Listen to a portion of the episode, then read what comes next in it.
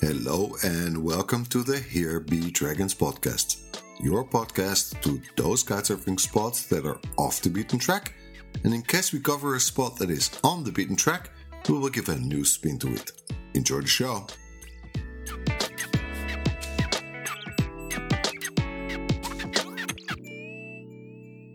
Hello, friends, and welcome to the Here Be Dragons podcast, the best podcast to the most amazing and unusual kitesurfing spots on the planet. My name is Björn, and I'm recording this as usual from the landlocked country of Switzerland.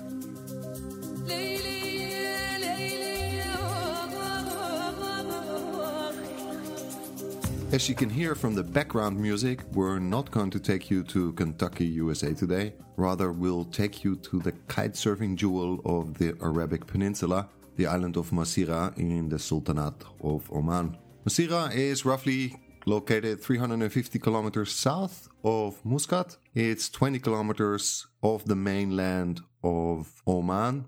It is truly a kitesurfing paradise.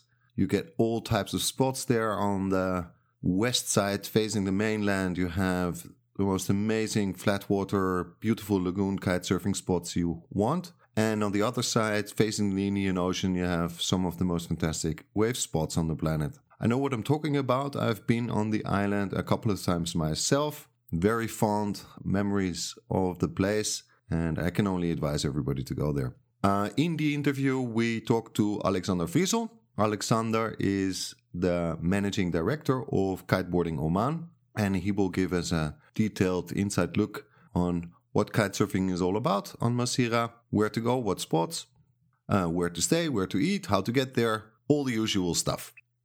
As mentioned in the previous episodes, I think there are two ways how you can enhance your listening listening experience to the podcast. First is in the show notes you will find some links to videos I would highly advise you that you check one or two of the videos out so you get a good visual impression about how it is to kite surf on Masira Island. And the second one, uh, one is that again, I have included a URL to a spot map I created where you can follow us around during the podcast interview. It has timestamps on it as well, so you know exactly uh, about which spot we're talking at which moment in the podcast, and that will greatly help you find your way around. Okay, with that said, let's get on with the interview.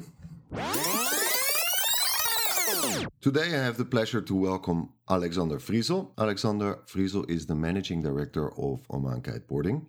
Alex started snow kiting in 1990, 1999, and in 2002 he also wanted to give it a try on liquid water he soon thereafter started dreaming about opening up his own kite center, and a couple of years later decided to break up his normal job, quotation mark normal job, and pursue his dream. He became a certified kite instructor and certified kite center manager. And in September 2007, he opened up Kiteboarding Oman. They now operate on three locations. Two of them are close to Muscat, the capital of the Sultanate of Oman, and the third, of course, on the jewel of kitesurfing in Oman, which is Masira Island. Alex, welcome to the podcast. Hello, pleasure to meet you. Alex, before we talk about the kitesurfing wonder that is Masira Island, and we I mentioned in the communication we had before the interview that I've been there myself a couple of times. Tell us, how did you end up in Oman and why did you start a kite surfing center there? And also describe us maybe in a little bit of detail what kiteboarding Oman offers. Well, how I ended up in Oman is, I guess, a long story of accidents and chances. Um, in my maybe naive uh, approach at the beginning, beginning to open a kite center, I was literally spinning the globe and was looking for a destination which might be interesting, having a lot of wind and no other established kite centers by the VDWS IKO are available so that you can start a little bit without competition. And uh, I realized that in Middle Eastern area there is uh, uh, still some capacity or there are some, still some possibilities. And during a tourism exhibition in Abu Dhabi, I basically met uh, surfer Bruce Finessi and his Omani partner, uh, Isa Sultan Ismaili. And he's a surfer from Cape Town working in Oman. And he said, Well, you should have a look onto Oman, which was obviously up to then. I didn't even know where this is. um, 2007 or 2006, 7, nobody in Europe, nobody have even heard about Oman. So four weeks later, I sat in the plane and uh, had a look on uh, first Muscat area, where I thought, well, it's probably the wrong destination because you have neither the wind nor the hotels nor the beaches for a kite center. And uh, started then a road trip to investigate the coastline. And once I stepped first time on the east coast of Oman, I just realized that it's just 2,000 kilometer ongoing kite and windsurfing beaches. And during this road trip, I ended then as well on Masira, which was back then uh, not accessible by proper roads. So, uh, and very adventurous ferry. Uh, and when I stand, uh, stood on Masirah, it was just, well, it's a nightmare to get here. It's a nightmare to open a kite center. It's a nightmare to get tourists down there. But this place is so sick, you, you just have to do that. And so the entire story started. And you mentioned, we will get to that a little bit later, that it's difficult to get there. That absolutely makes the place off the beaten track, where you don't have 50,000 other kite surfers all, all the way around you. That, that's exactly the beauty. I mean, when we have uh, we have a huge lagoon in front of our doorstep, and uh, uh, if it's crowded, we are talking about uh, 25 to 30 kites in the air, with sharing a lagoon between five and 12 square kilometer. So uh, it is really it's a bit of a price to travel down there, but uh, the compensation is just enormous. I absolutely agree with you. Before we talk about the the spots and um, the yeah the spots in specifically, let's talk about the one thing that every kite and windsurfer, the first question he answers: What about the wind? What's the weather system? What causes the wind? How strong is it? How reliable is it? And also interesting to know, of course, what are the best months to visit Masirah Island? Well, Masirah is located on the east coast of Oman in the Indian Ocean. So we are located on the northern ends of the uh, monsoon trade winds of the Indian Ocean. So basically, during the monsoon time, summerly monsoon time between yeah, I want to say May and September, we have pretty much wind every day. It's a wind coming from the south to the north. Peak days are, or peak month are definitely around July, so which means mid of June to mid of August. And uh, uh, the bordering surrounding season, May to September. Uh, the more you go to the peak, when you when we're talking about July, well, we are talking about 25 to 45 knots on a literally daily base. And since we are located directly in the monsoon, it in peak season, it, it literally it never stops. So uh, you can kiting from the morning to the evening. Uh, if the moon is up, even in the night, it's it's incredible. The, the peak season, basically um, June, July, August, is usually a bit hazy uh, because of the monsoon. So it's a bit cloudy, overcast, which usually clears up in the afternoon.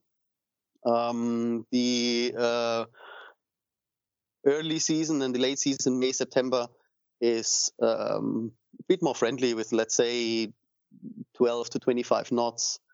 Um, the sky is much more clear, blue sky. So if you target a relaxed kite holiday, then uh, I to say beginning end of the season and if you really look for the extreme then right in the middle and uh, make sure you have five and seven meter kites with you because uh, you definitely need it i can remember also when i was there i thought this must be the windiest place on the planet it was blowing 24 7 30 knots all the time you mentioned before that you did this road trip and driving around the oman coast and that it's not easy or at least it was less easy to get to Masirah. Tell us maybe how is the best way to get to Masirah Island?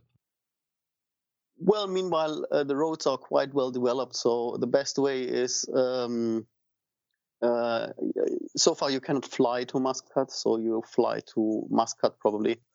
You cannot fly to Masira. So you fly to Muscat. You take a rental car and uh, you drive down to Shanna, which is the port to Masira. Um, it's approximately 420, 450 kilometers, depending which route you're taking. Mainly highway, so it's a quite easy travel. Don't need a 4x4. Um, normal Toyota Yaris is good enough. And um, once you're in Shana, there are basically two ferries.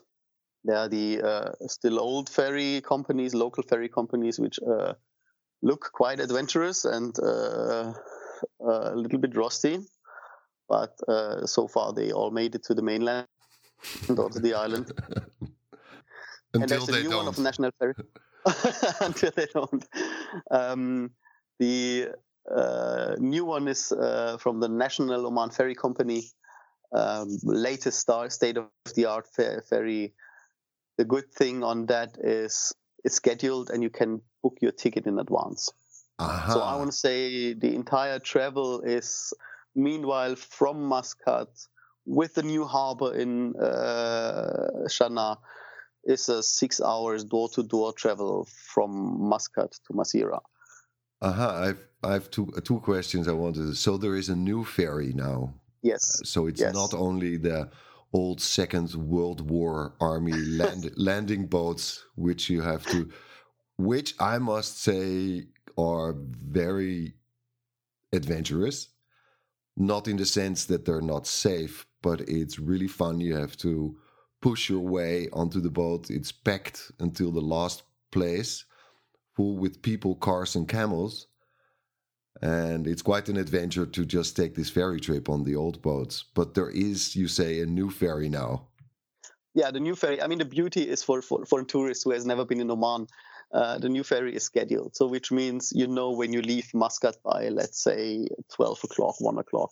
Okay. Uh, you still get a ferry at 5, 6 o'clock. And uh, when I came down 2007 first time, it was Inshallah. Um, inshallah. Plus, there was the old jetty, so which means you could only access the ferry could only access in high tide. So basically, there was uh, when you had low tides with low amplitudes, you could have sometimes waited up to six hours for a ferry. And meanwhile, you wait maximum, I want to say one and a half hours, and the ferry rolls. So Another point you mentioned is the four times four, and I actually have a question on my list for this. You mentioned that driving from the capital Muscat to Sana, you don't need a four times four. Would you say for getting around the island Masira and getting to the spots that a four times four is necessary, required, or you don't need it at all? And with a four times four, I mean a real four times four and not a run of the mill SUV, which pretends to be a, uh, an off road car. Well, a normal small Toyota Yaris or the smallest car you can rent is basically good enough to get you to the island and get you everywhere on the island. Um, there is a asphalted road going all the way around the island, which uh, brings you to basically every spot, which is interesting. However, if you uh, uh, want to drive and experience a 4x4, Oman is definitely the country to do so. And uh, if you want to satisfy a little bit your uh, uh, 4x4 needs, um, you have the space and the freedom to do so on Masira. Uh, and for sure, you will find the one or the other hidden spot more. But um, at the same time, we had many stories where people then just stuck their 4x4 somewhere in the middle of nowhere in an area which obviously was not dedicated for driving. And if you're not uh, experienced in that, you're not able to see the difference of the road. And whatever has been possible to cross, for example, yesterday, with the change of tides and change of amplitudes, uh, today is basically area of quicksand. And uh, we had uh, actions up to, uh, yeah, the one incident was uh, we were getting a car out of the mud three days, including uh, a very helpful and friendly Oman army, which came with at the end four trucks. So uh, I was literally thinking they basically blow it out with dynamite now. But so it's the place to do so. But um, if you want to travel on budget base, smallest car you find in the uh, car rental is good enough. Just because having a four times four doesn't mean you can drive everywhere. Exactly. No matter if you're in the mountain on snow or if you're in the desert on sand, it's the same thing. So, okay, this may be a nice segue to. We talked about how to get around the island. You talked there is a road more or less driving, or not more or less, it is actually driving completely around the island. And there are a couple of roads which get you from one side to the other. Maybe this is a good segue now to talk about the various spots on the island. So, for my listeners, if you have not already opened up the map or the URL of the map, maybe now it's a good time to do that. Uh, so you get a better feeling about the places that Alex and me are going to talk about. So basically, you have two types of spots on the island, if I understand it correctly, which is on the west side facing the mainland, you have the flat water spots, and on the east sides, you have wave spots. And I must say, we I put now on the map, I think five or six spots, but there are definitely 10 other spots to be discovered on the island. But Alex, let's start maybe with Sur Masira, mm-hmm. which is where the Oman Kiteboarding Center is also based, correct? Yes. I mean, the reason why we choose the lagoon of Sur Masira for our kite center is because it's, uh, I mean, it's the biggest lagoon on Masira, which is completely free without any hazards. You have, depending on the tide, between five and 10, 12 square kilometer shallow area. No rocks, no reef, no obstacles inside, sandy ground. So it's really, for a kite center, an ideal spot where people, where you have enough space for your courses, where people after the course or beginners traveling are still practicing on their own and uh, just need a little bit extra space and don't have to worry to get drifted out into the open sea also. And um, the beauty on that spot is basically it works in any tides, no matter if it's high tide, low tide. Low tide, of course, you have to walk a little bit further in. Some say you have to walk very far in because, as mentioned, the lagoon is big. But you always find your space, uh, your spot to practice. And for I want to say a kite center where all type of riders with all type of skills are looking for a perfect place to not get lost at the end. It's the best way. It's the best spot. There are for sure more beautiful lagoons with more crystal blue water and with a bit more clean winds. But for the sense of a kite sender, it's, in my opinion, the place to be. It is also very nice, especially where you are based on the beach. The wind is coming offshore for this short amount of time. And there is no, because it's a sandbank more or less, there is no mountain or, or trees for that matter which interrupt the wind you can really kite in butterflat water all the way up to yeah. the beach, make your jump, do your handle pass or whatever you're into, and jump away from the beach, which is in the flat water, which is really nice yeah. about the spot. And you have the whole bay and the island in front of you as a safe uh, as a safe haven in case something happens. And especially since Masira has very strong days. Uh, offshore is always more safe as long you have enough space, shallow area. We have our rescue boat in case somebody really gets drifted out. But as mentioned, then you have you have missed already at least three kilometers shallow area. Um, but offshore in such conditions is to me the preferred one because you end up in the sea, and onshore would get you definitely into a more painful experience. One last question I have about the spot: Is it doable for windsurfers? Well, we do have windsurfers there.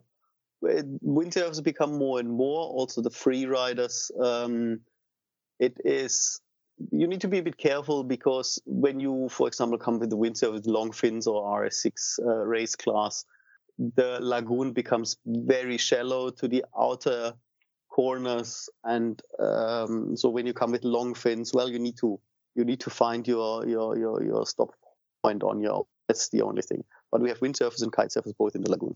Okay, then let's move around 20 kilometers down. I'm not sure if you know this spot, it's a spot I know. It's Kalban. I put it now as a name. Yeah. Are you aware of the spot? Um, I'm aware of both of the spot. Actually, it's it's um, to me one of the most beautiful spots on the island. It has a small little island in in the spot. Absolutely, that's it. Um, It's fantastic. The colors in this lagoon in high tide is is just sick, and it's basically in these rare days, or let's put it hours, I have free time as someone who runs a kite center. Uh, so when I I need my free days, basically, this is the place where I go, and the colors are just stunning. It is um, the bottom is a bit gravelly and a bit yeah. We have some shells and reef gravels, so it's not a spot anymore. uh, Not a spot for someone who still want to walk around a lot. But uh, if you are not depending on having solid ground underneath, it is as optically one of the most impressive spots I've ever had the pleasure to ride on. I agree with you. Very beautiful spots. Truly, truly a nice spot. If we go on the other side of the island, maybe we can talk about Hakal and Kassit. Let's talk about both spots in one go because I think they have very similar conditions. Would you agree with me there? Yeah, definitely. I mean, Hakal Kassit is for a wave rider. I want to say the two main spots on Masira. Even though me as kite center, as the one who recommends spots to other people on the island who has never seen them riding, I don't really uh, recommend them because waves are incredible. They can push quite a lot, but both areas, especially Hakal, has uh, some quite nasty reefs underneath Tell me and about in it. both and in both uh, spots basically uh, well you don't have a picture postcard exit anymore if you really uh, are in trouble and you have somehow tangled you yourself up and you need to swim back out so uh, it's a spot i want to say if somebody's really experienced in waves and knows what he's looking for he will find the spots he knows well that's the place to be for me as the one who's r- ex- who is recommending spots on the island, I have to say mm, there are, uh, from my point of view, easier, more forgiving spots with waves on the island. Also, I kited both of them. They truly only work with high tide. Yeah. You can see on Google Earth, uh, if you zoom in, you see the rocks. And another thing I found about Hakal is that you shouldn't start straight where you come from the road. You should Yeah. drive up the beach maybe one or two kilometers north. The Yeah. wind is far more stable there. So if we go up a little bit further, there's a spot called Fisherman Shack. Can you tell us Yeah. something about that? Because that's probably a spot which you would advise or would feel more comfortable with sending your guest to. Yeah, definitely. Uh, Fisherman Shack, other people call it Amk because the, it's next to the village Amk. It is a nice point break and um, I want to say 400 meter out in uh, offshore. Wind is coming from the right hand side and and the wave is basically just coming straight to the shore.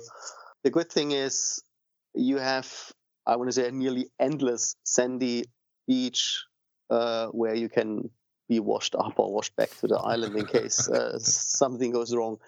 Um, and since the point break is basically from the leeward side, the, the water is absolutely flat.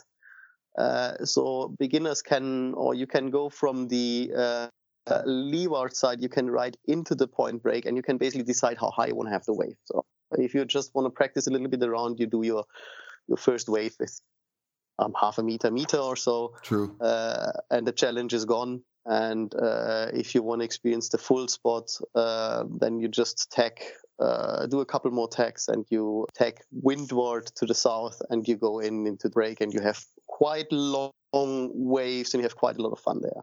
It is as it is not as pushy as Hakal and Kassit, but to me, it is the way more safe spots.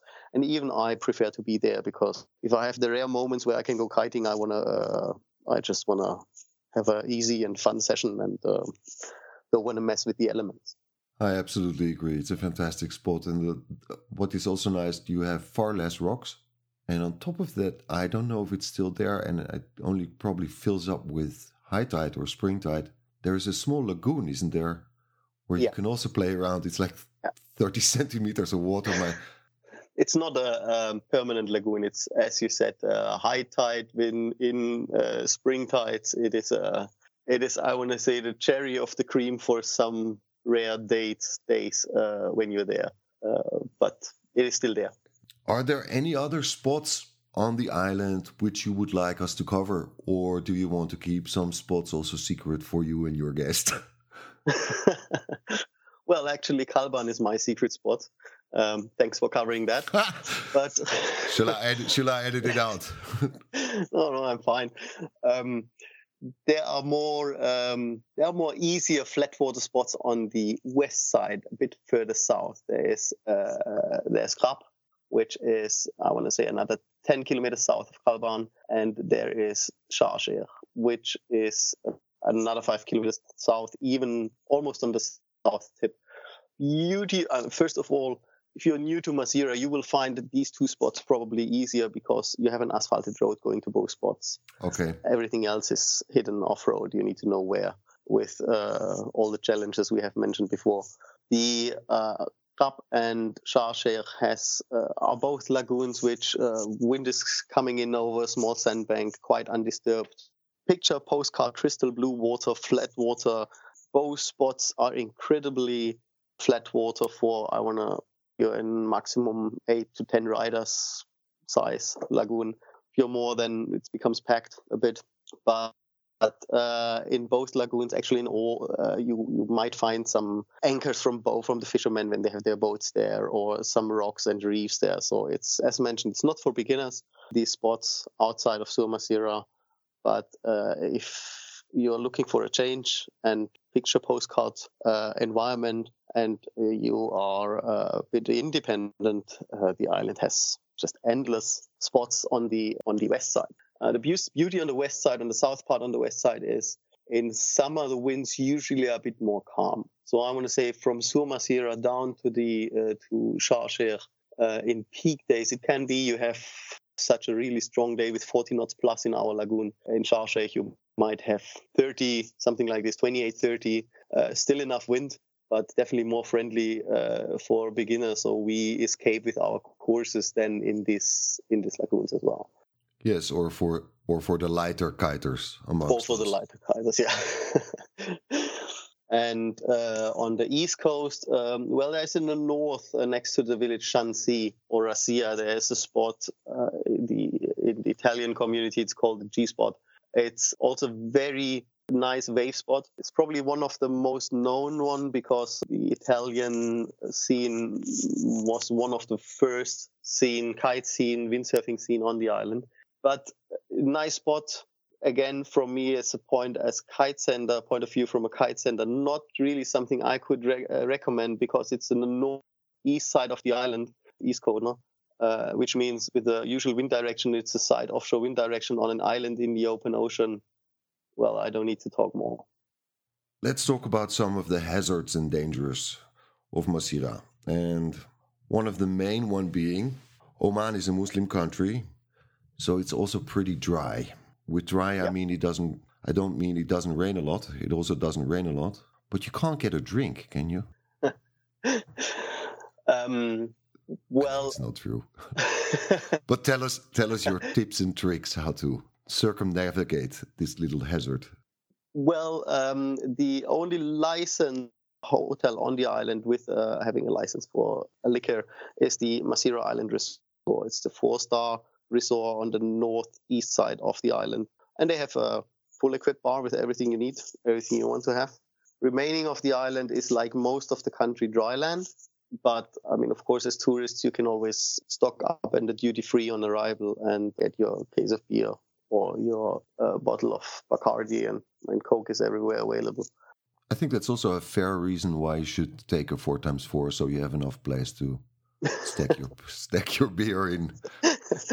well, um, the stock is limited you can get from the airport. but well, in the same time, it's to me it is the beauty a bit on Oman is it's Masira is a bit of destinations for those who want to have the focus on uh, on kiting and uh, the ones who have more the focus on beach barbecue bikini i want to say uh, find their uh, better destination in, in, in another location and other destinations. So it is a quite homogeneous kite surfing windsurfing orientated um, community on the island.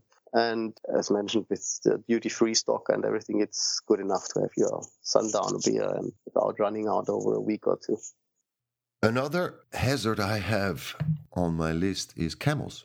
Yep. Often, often you are alone on the beach and you still have one or two kites left on the beach, different sizes, which you didn't use at that moment. And then the camels come over to the beach. Is there any danger that they step on the kites and destroy them? Usually not. At least I haven't heard so. And um, camels are usually they don't interfere with human beings too much. So they uh, they are more uh, living vice versa on I give you peace, you leave mine. And um, but however, is I mean, uh, wild camels. We are not Masira is not a zoo, so often you see people then interacting or getting very close to the uh, camels and trying to get a new selfie or something like this.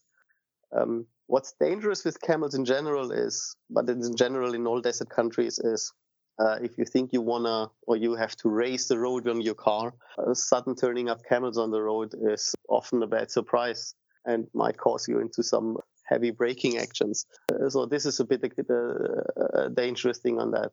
In general, racing a road in a desert country is not a good idea.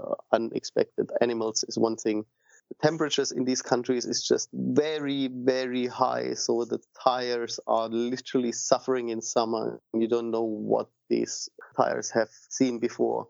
Yes and it's one thing to drive with 80 kilometers an hour into a dog. Yeah. it's another thing to drive into a camel with 80 kilometers Definitely. an hour. There's not a lot left of your car. You mentioned the heat before. If people go to Oman and they hear from you, well, the best time is June until September, first thing that pops to mind is, oh my God, it's going to be cooking, it's going to be 45 degrees in the shade. Tell us that is this is not the case on Masirah Island. Not on Masirah Island. I mean, Oman is a huge country. It is um, it is one and a half thousand kilometers from north to south, several different climate zones. So yes, if you're traveling to Oman in summer and if you stay in Muscat, be ready for everything between 45 and 56 degrees. But there are other places on the in within Oman which are way more feasible and way more friendly, and especially Masirah Island. It's a look, it's an island, uh, so you have the monsoon winds cooling it down. So usually, yes, you land in Muscat in this temperature. You sit in your air-conditioned car, drive down. Uh, the last 20 kilometers from before you reach even the ferry, you are turn off the uh, AC and open the windows, uh, and the island has in summer between uh, between 24 and maximum 35, 36 degrees in summer, depending which month.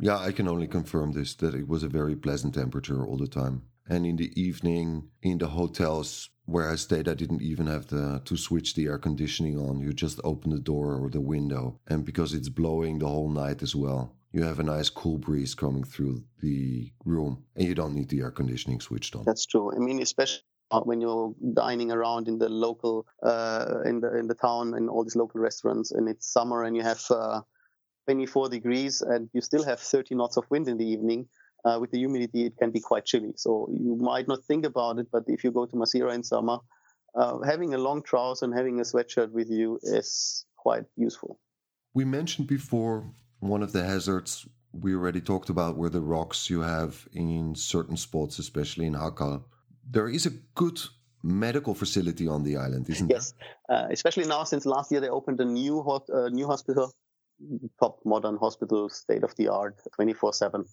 Everything you need in case shit hits the fan. It's one reason why we are on the island because we have the necessary infrastructure for all kind of situations. We talked about the camels, and exp- there are lots of them. And expect for them, uh, you have a couple of goats, but that's pretty much it what you have from flora and fauna on the island. On the other hand, I must say the sheer emptiness of the island, the emptiness has some serenity to it, something very quieting. Um, to a certain extent, there's one thing I want to add with the uh, flora fauna is it's a desert island, and yes, it's as you said, quite a deserted place. But there's one thing: is Masira is uh, part of that. It's one of the most important nesting areas for sea turtles, and there are Absolutely. I completely forgot about that. In summer, huge nesting and hatching activities are going on, and uh, especially during the nights in summer. And I had several times the bless to uh, witness the entire procedure together with the local uh, turtle rangers. But there's one thing which is really important for me to say is these creatures are, no matter how fascinating they are, but they're extremely shy. And it is to me, or it is definitely a no go to go on your own and trying to see them without an experienced guide. Because if you know how to approach them, those animals, they're easily to be scared away. And uh, I want to say 80 to 120 unlaid eggs will then be wasted into the sea and be turned to fish fodder. This is definitely a point where I wanted to point out to say, well, yes, no matter how impressive this procedure is, but please don't do that on your own.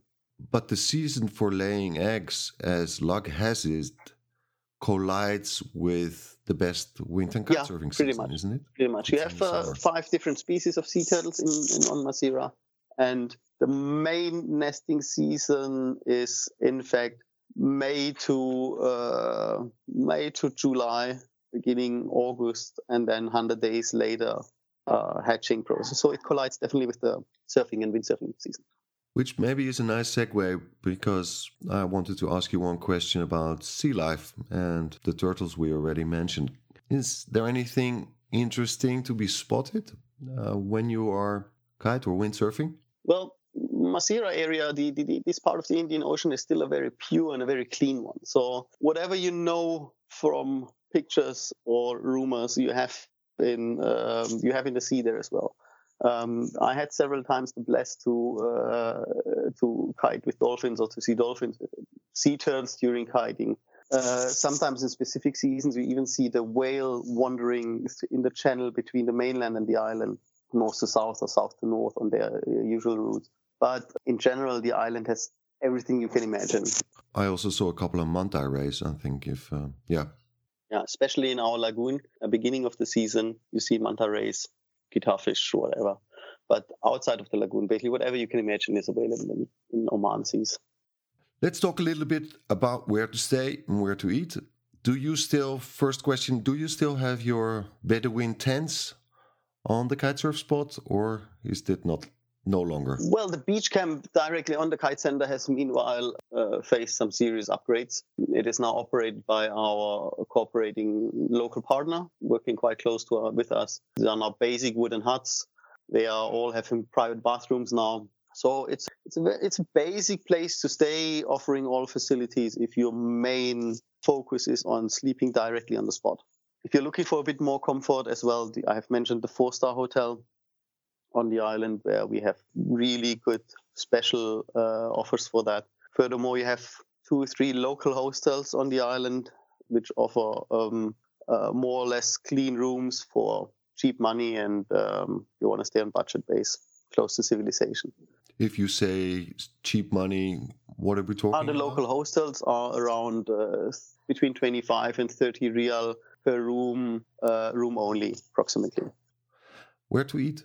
Well, yeah, the camp offers food, the hotel offers breakfast, lunch, dinner, or however you want. But due to to me, it is there are plenty local restaurants in on the island, and um, that's for me, I want to say the the best recommendation because uh, the entire surf scene is meeting, the entire kiter windsurfing scene is meeting in the evening in the local restaurants. There are Turkish restaurants if you are eager to eat meat. There are um, Indian restaurants which I want to say doing one of the best chicken masala I've ever eaten. Um, you get uh, squid masala, fish, whatever you want, and it's I want to say good food in local style for cheap money. So you can eat from one and a half rial to five rial in town, and you are part of the local community a bit, and you see a little bit what's going on. It's definitely an, an experience worth worth it. And since you have your own car anyhow, you're flexible to, to, to travel around. I want to say everything you need to survive and in your kite holiday is available in town. Don't expect to find everything you want or you think you want to have in your holiday. It's a more local experience, but it's um, everything you literally need is there. Tell us what is your offering on Masira Island? And secondary, what I also wanted to ask you, tell us a little bit about the other two spots where you operate in, so we also get an impression about those. Well, on Masira Island, I want to say we offer a standard program of a permanent kite center, a modern permanent kite center, so which means we have our basic courses, we have advanced courses, private classes, kite rental, and uh, in case you have uh, any mishaps with your gear, we are trying to do our best to help you uh, with kite repairs. And that's basically where we are available seven days a week in summertime. We rent out gear as well, of course, uh, which is often uh, a good alternative because when you come to Masirah, not everyone want to buy a five meter kite just because he needs it in one in this one kite holiday because the remaining of your lifetime you probably use it as wallpaper. So uh, we have all these kite sizes here. Fair point. Furthermore, we have two kite centers in uh, around Muscat, Muscat, which are I, I want to say it's more um, hubs or access point around the capital. So if you are, it's a typical capital beach it's mm, the winds in Muscat they are not really breathtaking, so we have thermal conditions between seven and twelve knots. Good for beginners and good for hydrofoiling, but nothing which I would recommend as a kiteboarding holiday. So Masira is, if you really think about doing a kite holiday, the place to be, and that's the reason why I why I'm in Oman because I saw the conditions. When people want to go to Masira or one of your other destinations. Do you also arrange the accommodation for them? We do arrange accommodation as well because we basically I always recommend to get in touch with us because uh, and, and we handle we send them an offer. It's first of all we have usually very good offers, special deals which are normally not available somewhere on the net. And often when people sending us a mail telling us about their travel plans, uh, we have a chance to uh, have a look over it and say, well, if you leave Muscat by that time, you're still not able to reach the ferry, or to uh, uh when they want to travel after the kiting session in Masira, travel through the country, so we are able to give them an advice and hint where to go, what to what to see. And so it's, I want to say it's never a disadvantage to send us an email before you book your holiday, and uh, you always get an honest, open, and fair advice. On top of our classic program, what we also do is we do uh, guided kiteboarding holidays. One in Masira, one type in Masira is basically we do a group holiday guided from Airport Muscat to Masira to Airport Muscat. Is for all those who are curious about Oman, have heard about Masira, want to see that, but they are not eager to travel on their own through a Middle Eastern country. And um, next trip is 21st to 27th of May. And also, what we do is uh, really basic kiteboarding adventures to the hidden lagoons of uh, Bahr Hikman, which is on the mainland. There are some extreme, stunning flatwater lagoons, most more beautiful than anything what I have seen before. But it's very difficult and dangerous to get there because it's a, I want to say, 85 kilometer off-road trip. Um, most of the area is covered by quicksand and you have not uh, no uh, infrastructure, no phone reception there. So it's definitely something worth to be experienced if you're in for that type of holiday. But a guide is a must. Are there any points you want to mention? Anything I forgot to ask you now in the interview? Mm, not really from my side. I think um, we have a quite complete overview about Masira, and uh, the main thing is what is very interesting, I want to say, Oman is, um, even though if we from Europe have a different perspective of uh, Middle Eastern countries, but Oman is an absolute safe country to travel. And it is just a new holiday experience because people are very peaceful and will curiously welcome you. And the natural sense of hospitality is just incredible. And it's unbelievable safe and relaxed to travel in the country. People will help you if you get lost. And me personally, on the island at least, I still don't lock my car most of the time, for instance.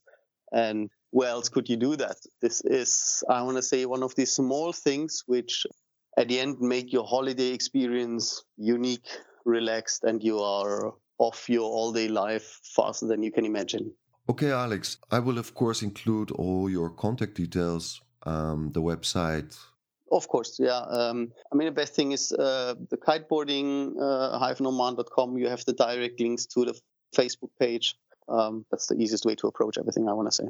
And with that said, I want to thank you very much for taking the time to do this interview. You were ge- very generous with your time and also very generous with providing us such a detailed and I think very useful information about Masira. Alex, thanks for coming on the show. Thank you very much. It was a pleasure to be here. Thank you for the invitation. I sure hope you enjoyed that interview, but before we end the show, I wanted to ask you for three favors. First of all, please advise the show or refer the show to one of your kitesurf buddies so we get the audience up. Secondary, if you want to rate the show on iTunes, please do so. It will help other people find the show more easily. And third, and most importantly, please subscribe to the newsletter on the website. You'll find the info in the show notes so I can inform you when a new episode has arrived and what it's all about. And with this said, hope to talk to you in two weeks. Take care.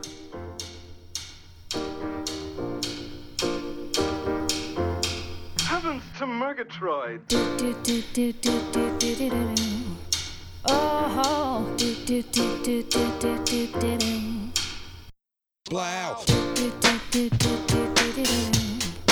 Oh,